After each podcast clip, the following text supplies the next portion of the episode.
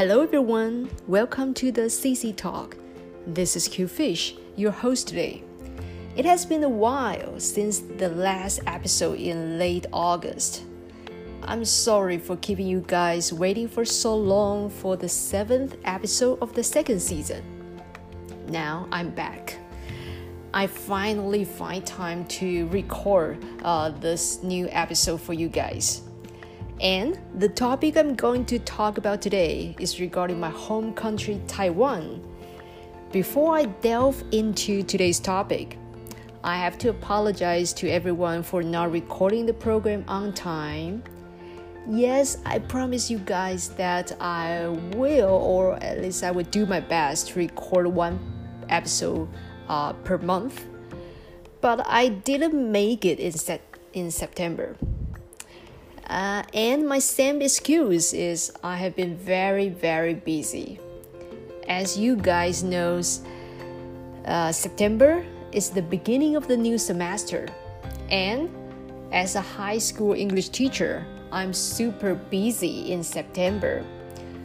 Well, to be frank with you guys, I'm busy all the time, if you know me well probably I can share with you in the next episode with regard to my being a slashy, or you can call me a multi hyphenate.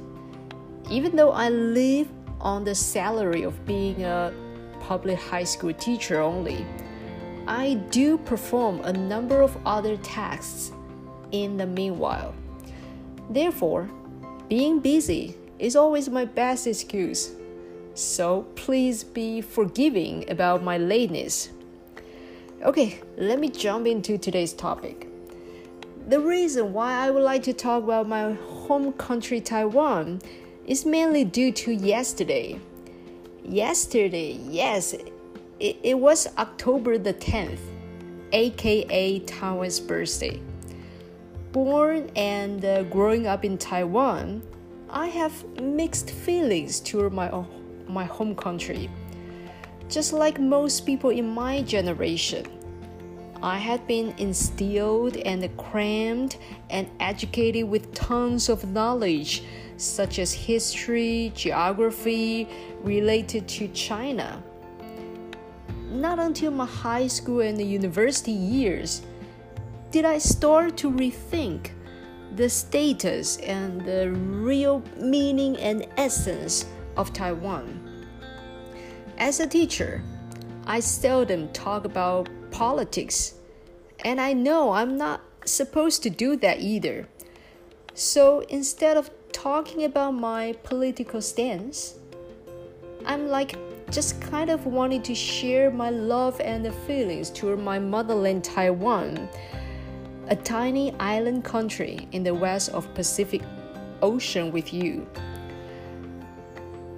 I'm not sure that whether my audience are all Taiwanese or maybe maybe one of you uh, are not a Taiwan resident. So that I hope that after this episode, you can know more about me and my own country. First, I have to admit that I'm not 100% clear about the complex history of Taiwan. And what is history? In my views, history really depends on who writes it and in which perspective.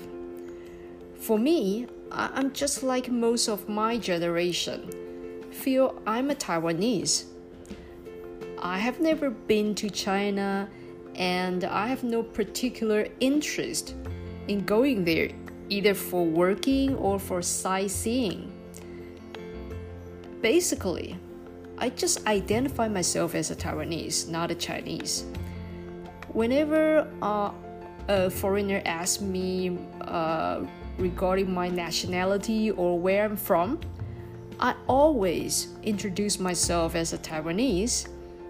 And plus, I will emphasize I'm not from China in case they, they mix me with uh, Chinese people. In recent years, the tense relationship between China and Taiwan has even made Taiwan a focus of the world. In these two years in particular, more and more countries start to befriend with Taiwan or start to display their kindness in one way or another. As you can see from the news that uh, Taiwan, uh, at the beginning of the uh, COVID 19 pandemic, uh, donate and show, their, uh, show our help uh, to other countries by donating lots of masks and also in this year's, uh, there are a number of countries who also show their kindness by giving us lots of uh, vaccines. And uh, as a person who has cared about Taiwan for a long period of time, I clearly understand that most of the country currently adopt the policy of pro-Taiwan policy that is because it is the mainstream across the globe. I, I, I was born in the late of 1970s, and I know pretty well that there was there were many difficult periods when Taiwan faced the threat and the bullying by its super big neighbor. I don't want to say the name of the country, but you you know, you know which country I was mentioned. I was mentioning. And while Taiwan faced the threat and the bullying by the super big neighbor, Taiwan most of the time ended up having nearly no international allies to show their support. It's, it's really sad and tragic, and it's the truth, and it's also the history. So it is always very complex to talk about the problems Taiwan faces. And I guess it is also very thorny to either resolve the problems or to, you know, for Taiwan to maintain the status quo. Take Taiwan's birthday, for instance. Yesterday was our birthday, and we are so proud that uh, we have accomplished a lot for the past decades we have our own uh, elected president, our own military forces, and uh, the precious democracy, our own currency. But some of Taiwanese artists, it's so sad that some of the Taiwanese artists dare not say happy birthday to Taiwan because they are so afraid of offending China, and uh, they are so afraid that China uh, will will be upset with them, and then they will be, you know, uh, it will and it will endanger their career careers. It also makes me sad whenever I see some people who grow up and live in Taiwan never show their concern about the future of Taiwan. On the contrary, they are so eager to betray their motherland. Facing a super big neighbor, especially a very unfriendly neighbor who threats Taiwan by sending its military aircrafts uh, to Taiwan on a daily basis? what can Taiwan do? We are a super tiny country compared with our super big neighbor. But we live on this island. We work earnestly. We work so hard to cultivate the amazing democracy and freedom for the past decades. We always courageously move forward in democracy, despite there have been quite a few unpleasant voices who are inclined to echo the big neighbor rather than support their, their own motherland. But we're so proud to, to be the first country in Asia that passed the law of the same-sex marriage. In Taiwan, we can freely to voice our politi- political stance. We, we are freely to vote and express our opinions. We respect all kinds of religions, races, and peoples. We have the most advanced high tech semiconductor industry. For example, the, the world famous TSMC, Taiwan Semiconductor Manufacturing Company. we have almost the most hospitable and friendly people in the world who always welcome foreign uh, visitors and tourists. We have breathtaking scenery like beautiful high mountain views and impressive coastal scenes. We are well known for our various kinds of sumptuous local and exotic cuisines and our world famous night market cultures. We have the most convenient stores per person, I, I guess, in the world. And the service provided by the convenience store in Taiwan is way beyond foreigners' Im- imagination.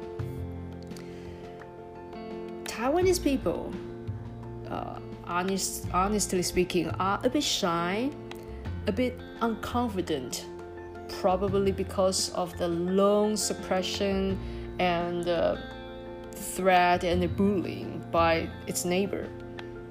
But Taiwanese people are definitely hospitable, industrious, and most important of, of all, in my views, very, very resilient. We always show our res- resilience in many aspects. I'm not sure whether the other countries will keep showing their kindness to people, to, to Taiwan people, in the upcoming years, because we have to admit that most countries are, are rather selfish and uh, just focused on their own interests. We cannot blame them. It's, just, it's not a matter of right or wrong, it's just the practical issue in the international arena. But I'm absolutely sure that most Taiwanese would not give up their own country. Even if no one comes to the assistance when Taiwan needs it, we will still stand up for ourselves because we truly love our own country.